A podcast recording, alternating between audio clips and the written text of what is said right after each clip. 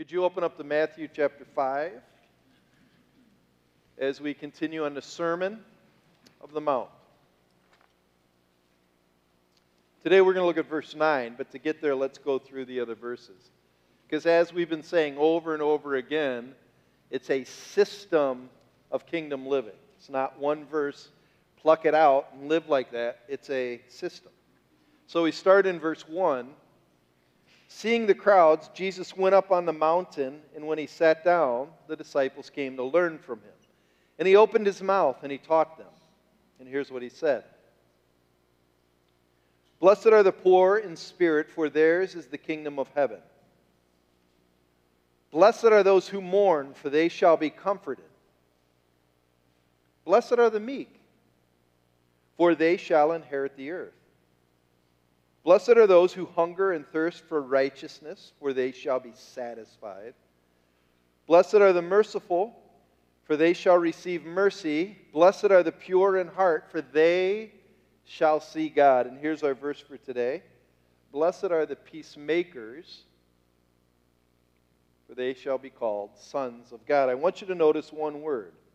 The fourth word, blessed are the peacemakers. It doesn't say, blessed are the peaceful. It said, blessed are the peacemakers. I like to look at this passage sort of like you are, you are earning your belts in karate. So the first colored belt is verse 3. Verse 3 is the white belt, how you enter the kingdom.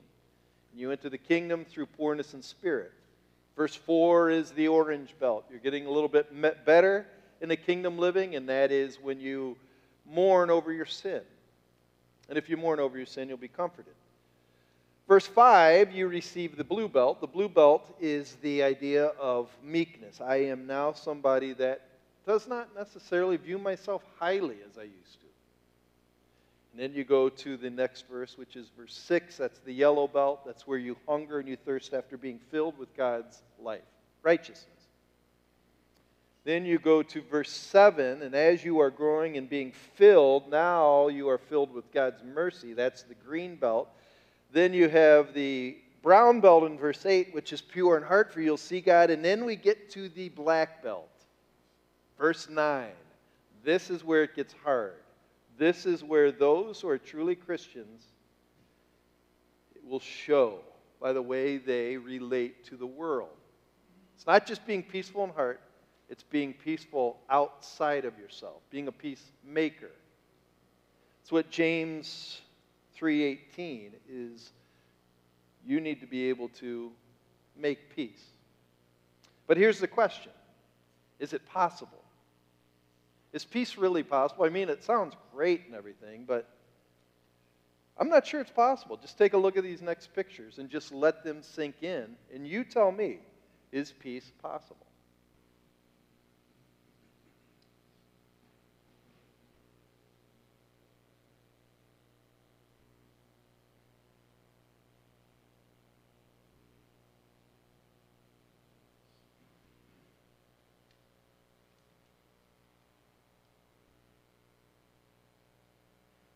Is it possible? The world would say it is if you just apply one of the three, what I'm going to call insane solutions. And I call them insane because you know the definition for insane. If you keep doing the same thing over and over again and getting the same results, it's insane. It's insanity. It's crazy. And I'm going to offer three solutions that the world has been offering ever since the beginning of time. And they don't work. We think they work, we hope they work, but they don't work. And the first one is, of course, if you want peace, you just sing. You've, all you got to do is get a, a person from every race and stand them on a mountain and hand them a Coke. And we sing a song. I'd like to teach the world to sing it. Do you guys, have you ever heard that song? Raise your hand if you've heard it. And sing along. In perfect harmony, grow apple trees and honeybees. It doesn't that work? It doesn't work. Actually, my sister Tammy was, um, she was a hippie, hippie dippy. She loved Crosby, Stills, Nash and Young. She loved the Woodstock days, you know. And if you hear the song Woodstock by Crosby, Stills, Nash and Young, it starts off, I came upon a child of God. He's walking along the road, and I asked him, Tell me, where are you going? And then he told me, I'm going down to Yasgur's farm. That's where Woodstock was. And I'm going to join in a rock and roll band. And I'm going to get back to the land and set my soul free. And then it says this We're stardust. We are golden. Then it continues. It says, We have been caught in the devil's bargain, but we got to get ourselves back to the garden. That's right, the Garden of Eden. You know how we're going to get back? By singing together. And just, you know, the, the, let's just make love, not war. That's what it's all about. In that song, it says, I saw bomber jets flying, shotgun in the sky, and then they turned into butterflies across the nation. But they never told you about another part of Woodstock where one third of the days there it was muddy, it was wretched. Did you know a lot of people OD'd on LSD? There was rapes, there was beatings, there was stealing. It wasn't all paradise that we make it. That happened on the east coast in New York.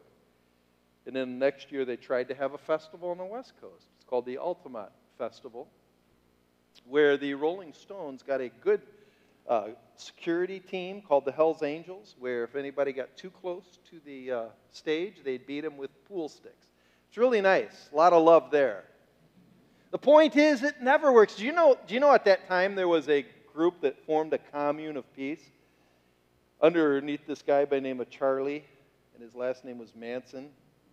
And they killed a lot of people. But it was love, see? It's all about love. It doesn't work just singing songs and ignoring depravity and just thinking good thoughts and singing John Lennon's song Imagine All the People. Living, you know, there is no heaven, there's no. Doesn't work. So you implement solution number two. It's called legislation. We're going to legislate a perfect union. That's all we got to do. Three branches of government, checks and balance system, using tried and true Greco Roman principles of politics and democracy, and sure enough, we will have a perfect union. But what they don't tell you is inside of all of the legislation usually involve lawyers, liars, and loopholes. Lawyers are those groups of people that are really good with words, kind of like they can turn words, like a magician at a fair can turn balloons into animals. Lawyers can make words say anything they want and also involved in a lot of these politicians who are meant to serve people. They actually have gone into politics to serve themselves and their constituents. So when they do these pass these stimulus things to take care of COVID, it's really interesting how a very small percentage is taking care of COVID. It's taking care of constituents. Very interesting. And then loopholes are people who write the laws often write in laws so they can get away with things other people have to adhere to. It's, it's a wonderful system. So then, what happens in this world is you will have what's called bipolar, or you will have disunity. So, this just happened in January, and how you view this will probably tell you what side you're on. One group will say this is insurrection.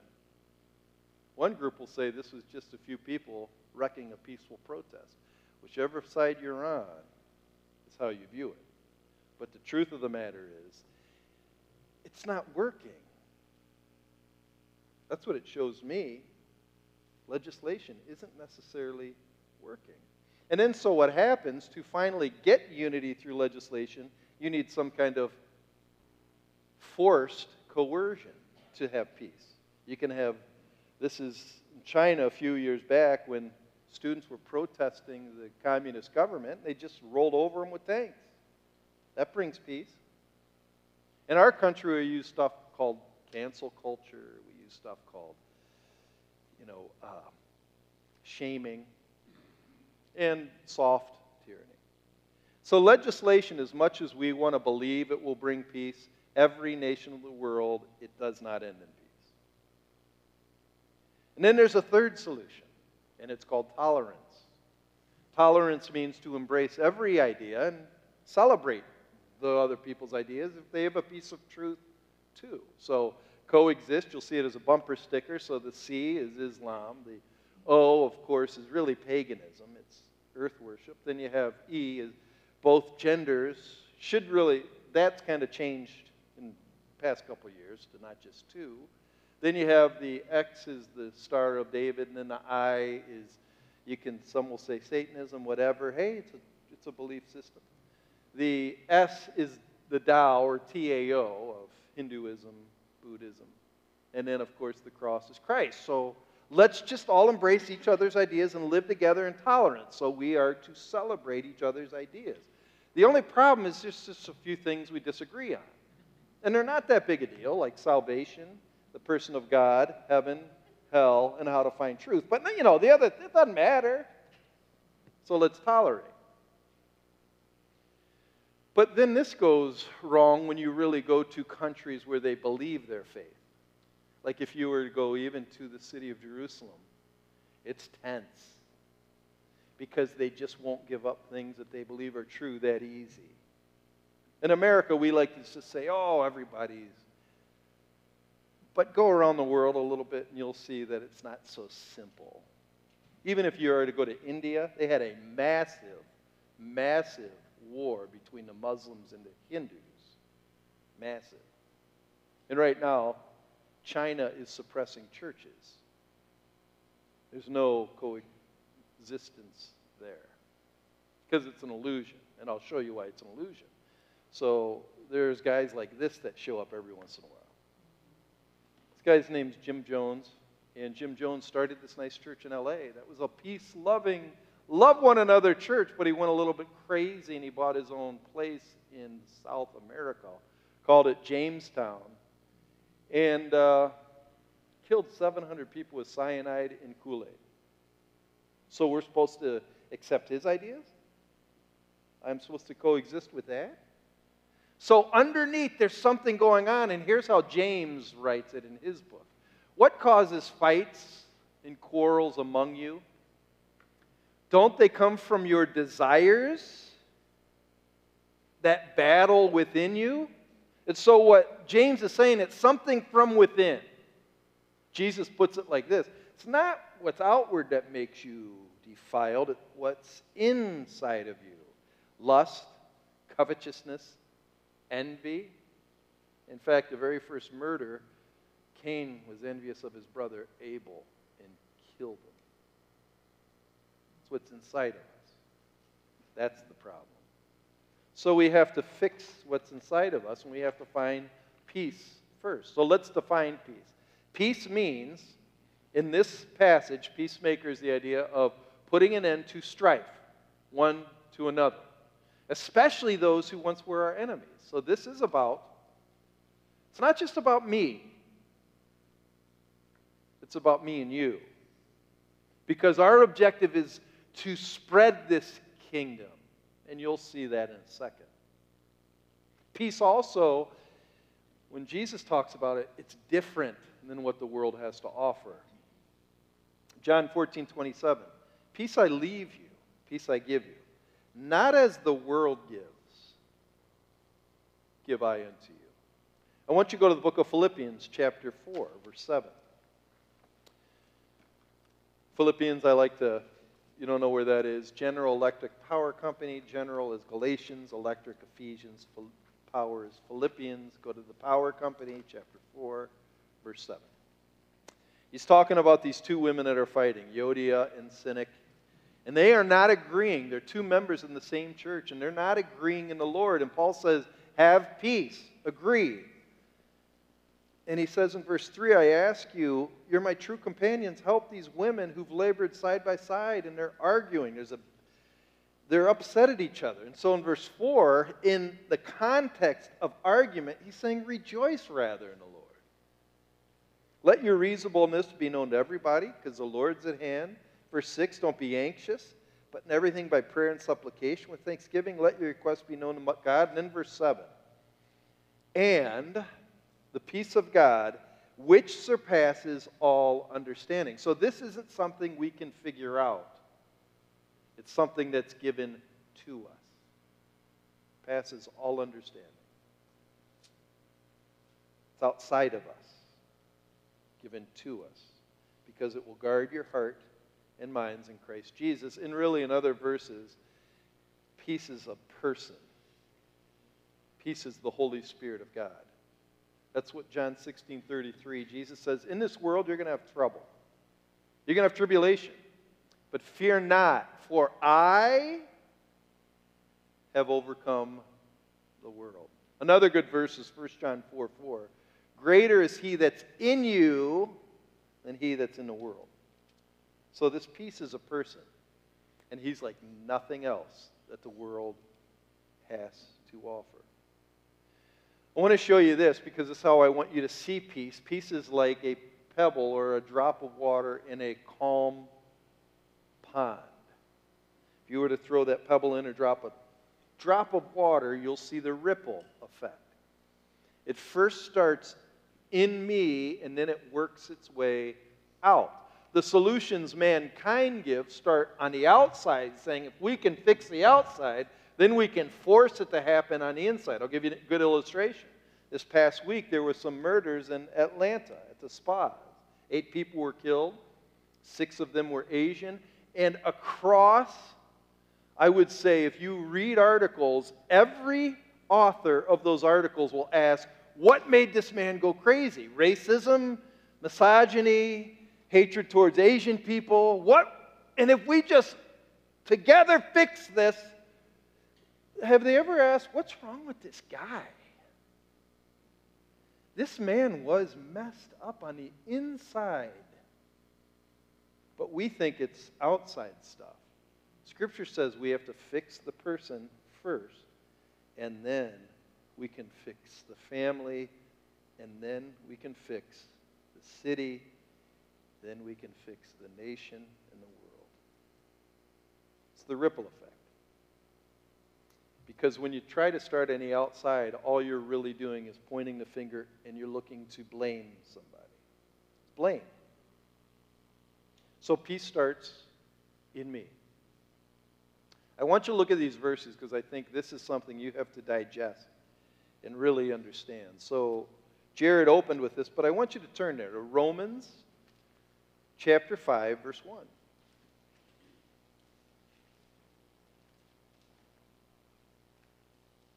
Romans 5, verse 1. If, if, when you read the, if you were to watch the process in the book of Romans, a big portion of what he's trying to talk about from the middle of verse chapter 1 through really the end of chapter 3 is he's trying to convict the whole world saying you are all full of sin all of you that's the point of romans chapter 4 talks about how jesus says faith is what applies the resur- or the death of christ to me so if i actually believe by faith that means I embrace Jesus on the cross as my actual substitution.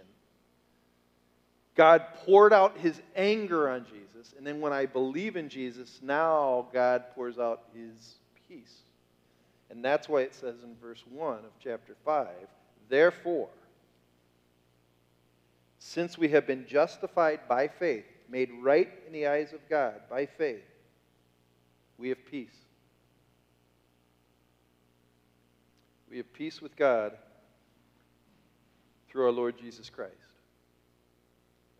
Another amazing verse is Colossians 1:21 through 23. You can turn to that later. I want you to read that on your own. That verse is incredible. It says how we were alienated in our minds because we are sinners. We thought God's mad at us and he wants to pound us. So we are alienated, we're separated. But then it says we were reconciled by the death of his body his son's body, and he brought us close to God. And now we have peace. It's an amazing verse. Actually, I think that might be one of the most important verses in all the Bibles Colossians 1 21 to 23, because it will show you why people are really mad at God. They are, why are people angry at God? Because they're full of guilt and they want to hide. That's really the reason. Second thing about peace is 2 Corinthians 5 16 to 21. This says, Now that we've received reconciliation, it's a big word, but it means the walls that have divided us between God and man. Now that we can reach across that wall and shake hands with God, that's reconciliation. He has now given us the job to go to the rest of the world and be reconcilers. We're ambassadors. We are ambassadors of peace, meaning you have to go now to people and say, in Christ's behalf, Be at peace with God. So, my question for you is Are you at peace? Do you have peace with God? Go back to Matthew again. I want to show you something. I'll show you how Matthew works. In Matthew, starting in verse 3. So, watch how the Beatitudes work. And if and when you understand it as a process, almost like a uh, system of belts in karate, you go from one stage to the other. By the time you get to black belt, you should be the most content person who's ever lived. Because watch, verse 3. If you're poor in spirit, you get the kingdom of heaven. That means you gain entrance. That's a good deal. Verse 4 if you mourn, you're going to be comforted. That means God's grace, His forgiveness will be poured on you. So you're not only in the kingdom, but you get God's forgiveness. Verse 5 if you're meek, you'll inherit the earth. It's all yours. Verse 6 if you hunger and thirst after righteousness, you'll be satisfied. You'll be filled. You'll be okay. Verse 7 Blessed are the merciful. So if you receive mercy, you'll start giving it to other people. You won't have anything against them. And then verse 8 If you're pure in heart, you'll see God. So by the time we get to verse 9, what else do you want? The problem with division, the problem with no peace is I'm not content. I need something. And I blame everybody else for not getting it for me. And I'll argue with them. But if I have everything up to verse 8, what do I need? Just to be really candid, before I was a Christian, I was a miserable man. I was. I can remember when I graduated college, I sent out 120 resumes to advertising companies. I got rejected by every one. So, so I started getting mad. I had a job in downtown Chicago where they would, I'd have to do cold call sales, and often I'd get thrown out of that. I, I was in one building. If you've ever seen Elf, do you know when in Elf he goes into the building, they escort him out, and they kick him out? That happened to me in a building in Chicago. I was trying to sell some office products. I walked into a meeting, knocked on the door, I opened the door, and I walked into this lawyer's meeting, and they were mad. Said, hey, what are you doing? I said, hey, does anybody want to buy a business machine? They said, get this guy out of here. And they had the guards come, and they threw me out of the building, and they said, you never can come in there again. So if you ever see 55 Wacker, I'm not allowed in that building. And I'm mad at those guards. And then I can remember I was depressed and I'd sit in the bowling alley and I'd look at everybody as a girlfriend and I don't. Then I watched the news and I and I'll just be honest with you how I felt. I'd listen to some angry rock and roll music and I thought, yeah, everybody everybody has a great life but me, the white man. I'm the one that gets the bad deal. That's how I felt. And then I got saved. And when I got saved, I'll be honest with you, I couldn't believe it. I didn't deserve it. I didn't deserve it. And at that moment, I was saved. I'm just like, God, today's a, I can't believe I get to live. I saw each day as a day, not as some tyranny to get me. Some groups out to get me. I was done with that stuff. And then when you can when you're saved and you can just live in the day, you can do this. This is the day the Lord's made. Let's rejoice. Let's be glad in it. Very few people do that anymore. I mean, really do that anymore. We blame everybody else for our misery. So, do you have peace with God? A lot of people in here I don't think do. What we do is we get on our phones and we look around like that.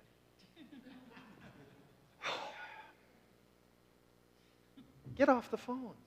Get off the phone. So then we take that piece and then we start spreading it out to the body of Christ, to us, to each other. Did you know Jesus gave the non Christian every right to look at us and judge us? Because he said, they will know you are Christians by your love. So what that means is they, a, they will look inside and they'll go, are these guys even getting along? I want to show you an incredible verse. This verse should stop us in our tracks. Ephesians 4:32. So you go general, Galatians, electric. So Ephesians, Ephesians chapter 4, the book of Ephesians was written to talk about the church life. And I want you to just look at verse 4. Chapter 4, verse 32. Chapter 3, verse 10 says, God has put together this church full of all kind of weird, different people so that the angelic realm will be able to see the manifest wisdom of God. They'll look down on the church and they'll go, I don't understand how it works. God's amazing. But look at chapter 4, verse 32. It says, Be kind to one another, tenderhearted, soft towards one another, forgiving one another. Because I'm human, you're human, we always make errors. Can you forgive me? Well, why should I forgive you? Because you hurt me. Oh, only because as God and Christ forgave you. oh, that's a pretty good deal. So give what you've received to each other. And then you go to the next step, Philippians 2. Paul says, Now make my joy complete. And the same comfort you've received, give it to other people. Have the same mind of Christ. Treat each other better than yourself.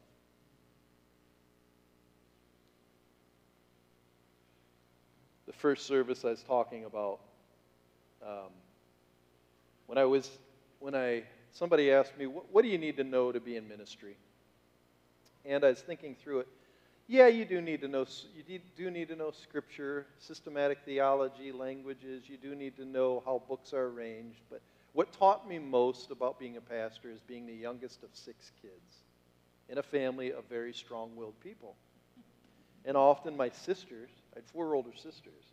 You want to talk about victimhood? I'm the man. there was a song, it was a stupid commercial. My sisters would sing it to me, and it made me crazy.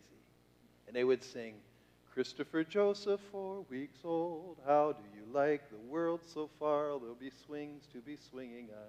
I can't sing the whole song because Jared wants to learn it. So I'm done. And my sisters would sing it, and my face would get red, and I'd chase them around the house. My dad would go, Whoa, whoa, whoa, what are you doing? I'm going to kill him. Chris, go outside, throw some rocks or something. Just settle down.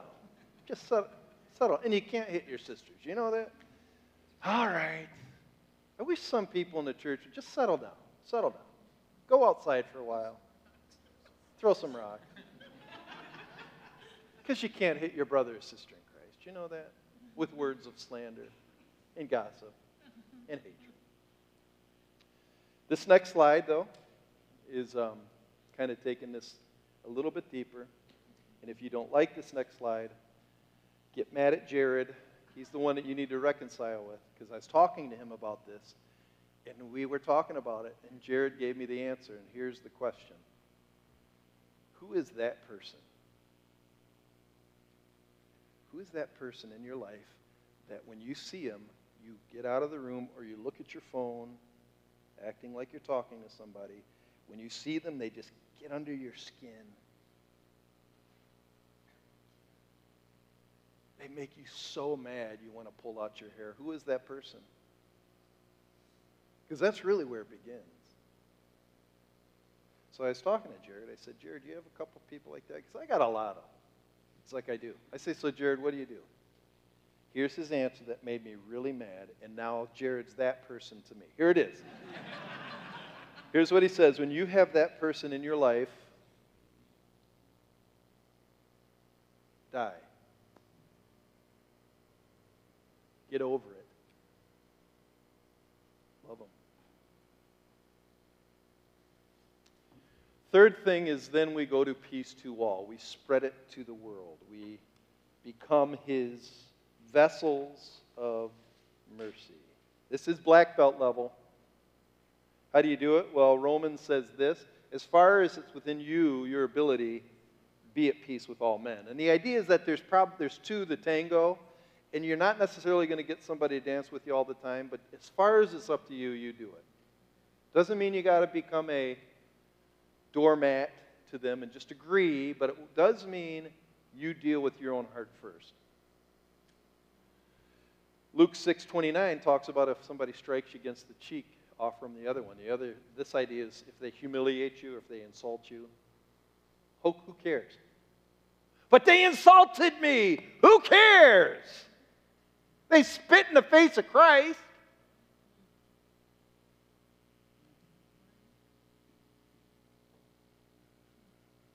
Third one is Romans 12 19. Don't take revenge. That means I'm going to pay them back.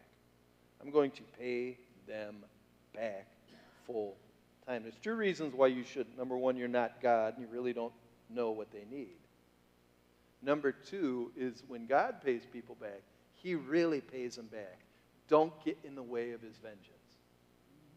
You might mess it up because when He renders vengeance, He breaks hearts. I was just, I, um, let me see where I'm at. There's a book that's called The 12 Rules for Life by Jordan Peterson. I don't agree with the whole thing, but he does say one thing that is it's powerful, and listen closely to it. Here's what he writes If you cannot bring peace to your own household, how dare you try to rule a city? If you can't get along with yourself and then your people closest to you, why do you think you can fix the world? It's funny. Often, the people that are always trying to fix the world have the worst times at home.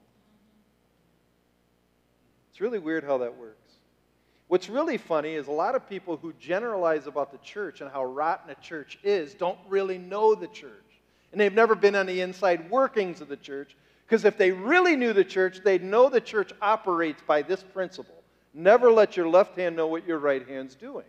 And because of that principle, a lot of people, and a lot of what goes on at church is not trumpeted, usually because you want to save the dignity of the person that you're helping, but also you don't want to boast. And so people are like, the church does nothing for anybody anymore. It doesn't. It doesn't. Huh. Can I just tell you what I have seen in this church over the last year would shock you, but I have to hold a lot of what I know confidentially. This church is full of giving, incredibly giving, loving people. It's almost overwhelming. But the problem with people is they love to generalize about the church and say, it's the world's problems, it's because of the church is so messed up. Yeah, the church has a lot of problems. But if you really know the church, the one that is blood bought by Christ, they're different. So stop judging, if you can't fix yourself, don't rule the city. And just be at peace. Be at peace.